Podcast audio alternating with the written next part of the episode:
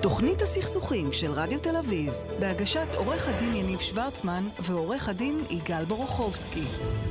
יניב, ככה לפני שאנחנו עוברים לפינה הבאה בהפסקת פרסומות, ניסחת את מה שהפרופסור אמר בדרך שאני הבנתי אותו, דיברה אליי יותר. אם אתה יכול לחזור על זה רגע? כן, פרופסור בן זב אמר שכדי לא לקנא, אתה יכול לבוא ולהגיד לי, אמנם אין את ה1,000 שקל יותר במשכורת, אבל בעלה, או הצד השני, בסדר, יש לו כאילו בעל מכוער. ללכלך קצת על הצד השני כדי לרגע, בראש שלך.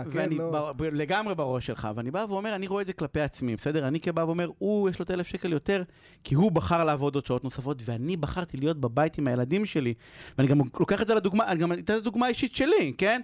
אני הייתי מאוד שמח, או הייתי אולי להיות במקום מקצועי אחר, עוד הרבה יותר ממה שאני היום, ואני חושב שאני יכול להיות עוד הרבה יותר, אבל אני בחר ובאהבה, ואני לא מוותר על זה לרגע, ולא מתחרט על זה, להשקיע את הזמן שלי, בילדים שלי, ובמשפחה שלי. לצורך העניין, אבא הרבה יותר נוכח ממני, והשעות ארוכות. אז אני אומר, יש לכל דבר, אני לא יודע אם זה בחירה באופן... אבא מעורר השראה. אבל זה בסוף, בקצה, בסדר, זה בחירה. כל פעם שאני מדבר על זה, תדע שאני מתרגש. תדע שאתמול היה יום האב. בהומלד שלי, סתם סימבולי, יום אהב אתמול היה, אני לא יודע אם אתה יודע.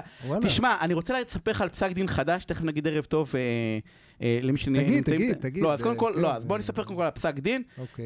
פסק דין, לא חדש, פסק דין של בית משפט מחוזי, שהפך בעירור פסק דין של בית משפט לענייני משפחה.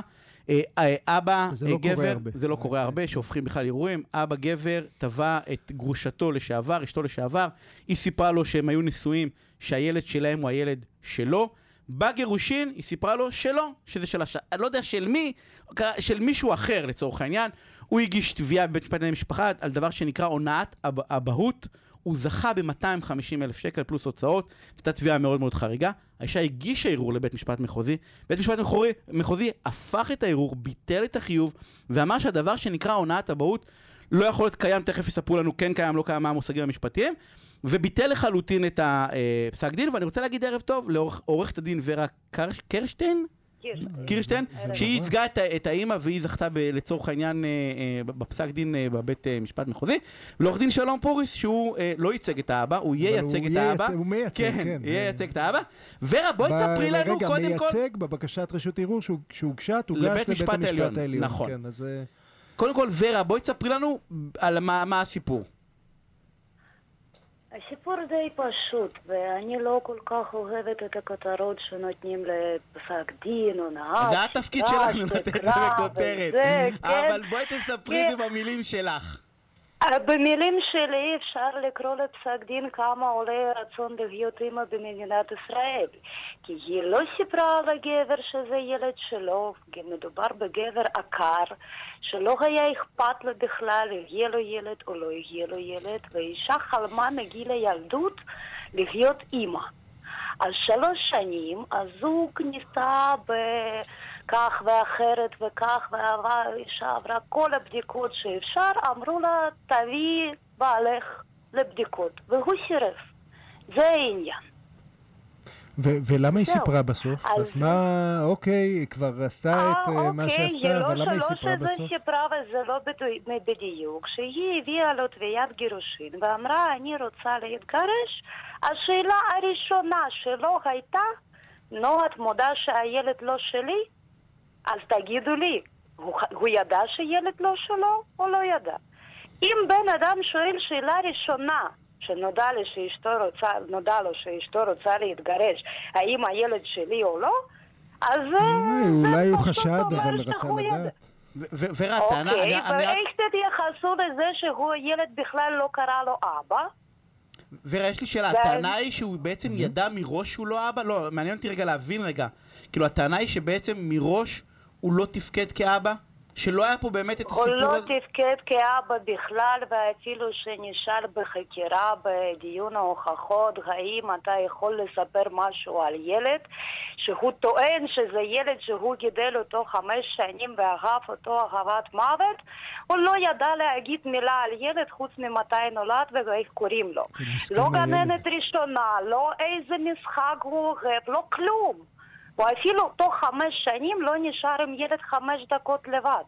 הוא טען אמנם שהיא לא אישרה לו, אוקיי, אבל נו באמת, תכלס, אתה גר עם ילד, אתה כאילו מגדל אותו כשלך, ולא מתייחס לזה שהוא לא קורא לך אבא, אתה לא יודע לאיזה גן הוא הולך, איזה משחק הוא משחק, אתה לא נשאר איתו 5 דקות, ואחר כך אתה מספר לכל המדינה שהרסו לך חיים? עורך דין פוריס, ועוד חודשיים אחרי גירושין מן הסתם הוא הכניס אישה חדשה לבית.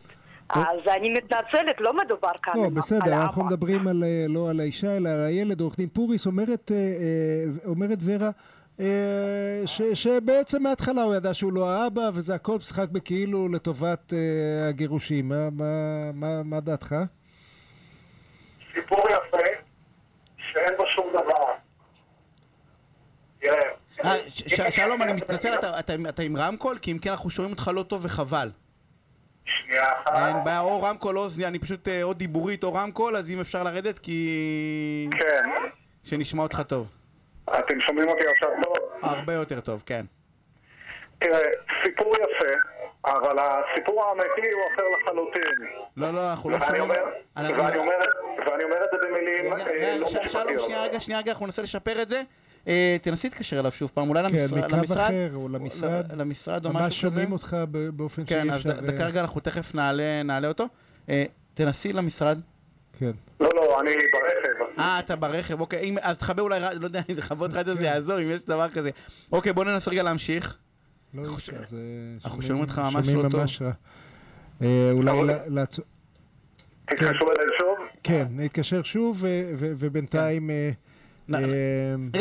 עורך הדין קירשטיין, אבל תגידי, זה באמת בין האבא לאמא, כשהילד הוא, להבדיל מסכסוכים אחרים בתחום דיני האישות, אף אחד לא מדבר על הילד, על מה האינטרס של הילד, מה זה עושה לילד הסכסוך הזה, נכון?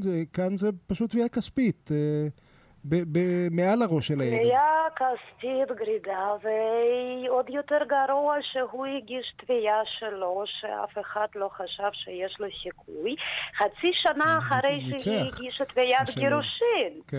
כן, ואז תכלס הוא פשוט לא רצה לחלק רכוש. אז זאת אומרת, זה אמצעי טקטי כדי... בחלק מסכסוך הגירושים. עורך דין פוריס שוב איתנו על הקו? כן. בוא ננסה עכשיו, זה נשמע התחלה מבטיחה. אני רק רוצה לציין שאני רק עכשיו נודע לי, רק היום, בעזרתכם שעכשיו מייצג את הגבר שלום פוריס. כן. אתם עוד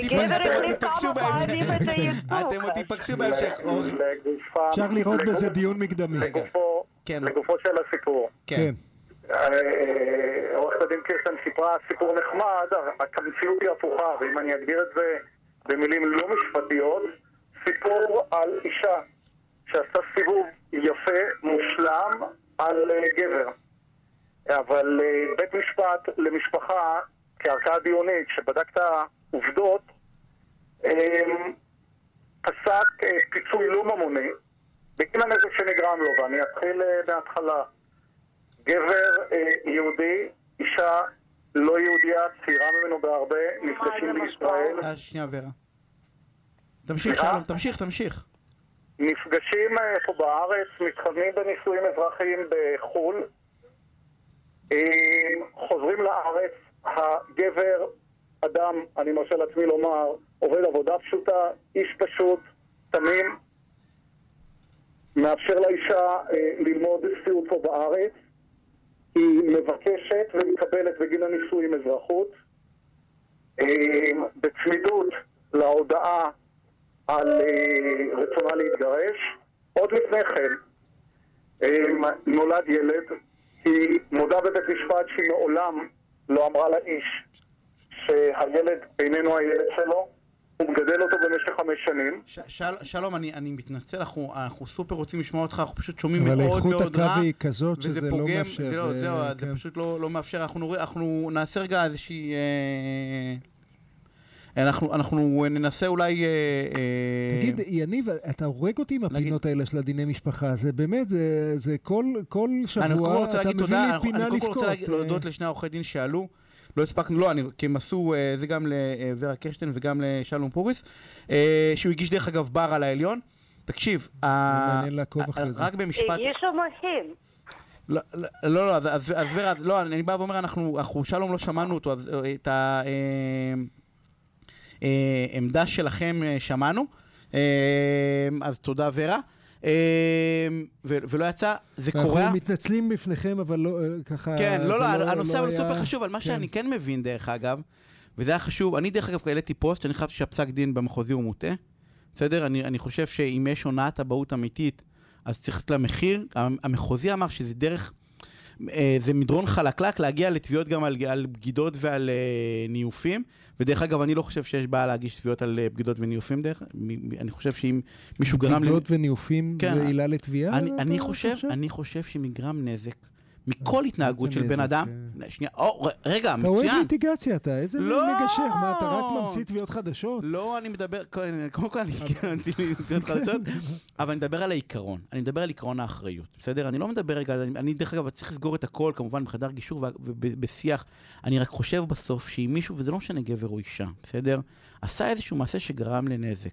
עכשיו נזק, לא, צריך לקחת אחריות, גם בהליכי, אני דרך אגב, אני אומר לך גם בהליכי גירושין, שאני כן עושה גישורים כאלה, בסדר, רואים את ההבדל בין איך הליך הגישור נגמר, כשבין בת הזוג שבגדו לוקחים אחריות, דרך אגב זה לעולם לא בא לידי ביטוי בכסף, זה היה מדהים, בסדר, רק כי לקחו אחריות בתוך הדבר הזה, לבין המאבק. אבל פה אני מתרשם דרך אגב, שאני יצאתי באיזשהו פוסט של איך אפשר, איך ביטלו את הדבר הזה, הרי סיפרה לו שהילד שלו ואולי שלו, זה בכלל לא אישו. בית משפט מחוזי בא ואמר שאין, שהוא מראש לא היה לצורך העניין, כן, לא היה אבא בדבר הזה. אני חושב אחרת ממך, אני חושב שיש דברים שצריכים להיות מחוץ לארנה המשפטית. לא כל דבר שאנחנו עושים לא בסדר בחיים שלנו, זה עילת תביעה, ובית משפט צריך להתעסק איתו, לא בגידות, וגם בהקשר הזה אני מרגיש מאוד לא, אם באמת הייתה הונאת הבאות, אני מרגיש איתה מאוד לא בנוח, אבל אני לא חושב, המשפטיזציה הזאת לא עושה לנו טוב. אני אשים רק כוכבית. My lawyer will call you, זה משפט אמריקאי מהסרטים, לא הייתי רוצה שנאמץ אותו. אז מה כן? אז מה כן, יש נורמות חברתיות, יש כללי מוסר, יש... בית משפט זה לא פתרון להכל, יניב, אתה הרי יודע כמה זה פתרון לא מושלם. זה פתרון לא להכל, אני מדבר על העקרונות, אתה מדבר על איך פותרים את הדברים, ואני מדבר על העיקרון, בסדר? אני לא מדבר עכשיו על איזה מוסד יפתור את הסכסוך, אנחנו חייבים לסיים, אבל אני מדבר על העיקרון, האם הדבר הזה צריך להיות מבורר או לא מבורר, אני חושב שבעידן של היום, בעידן הנוכלים, אתה יודע, יש נוכל הטינדר ויש כל מיני, אני חושב שפעם זה לא היה, בסדר? פעם הנזק, סליחה על הביטוי, שבין מה שזה לא יהיה, היה עושה לגברים או נשים, שמישהו מניאק לא יכול לגרום להרבה נזק. היום בעידן הרשתות, בעידן האפליקציות, היכולת שלך לפגוע באנשים היא כל כך גדולה וכל כך עמוקה, ובגידה היא מעשה היום ונורא, ושנייה גם... מה שקשור לרשתות בגידה? לא, אני מסכים, אני רק בא ואומר, אני אגיד לך מה זה, הצילומים, איך שאני רואה את זה, אני חושב שהנזקים היום, או אדם משהו, יש היום לדעתי יותר בגידות מבעבר, או יותר מזה שיותר נוכלים. לך תקרא על ויקטוריה למאה ה-17 באנגליה, תראה כמה בגידות היו. שום דבר. היה נרף להם הראש. לא, שום דבר. היה נרף להם הראש. אנחנו צריכים לסיים. הפסקת פרסומות, כן, וכבר חוזרים.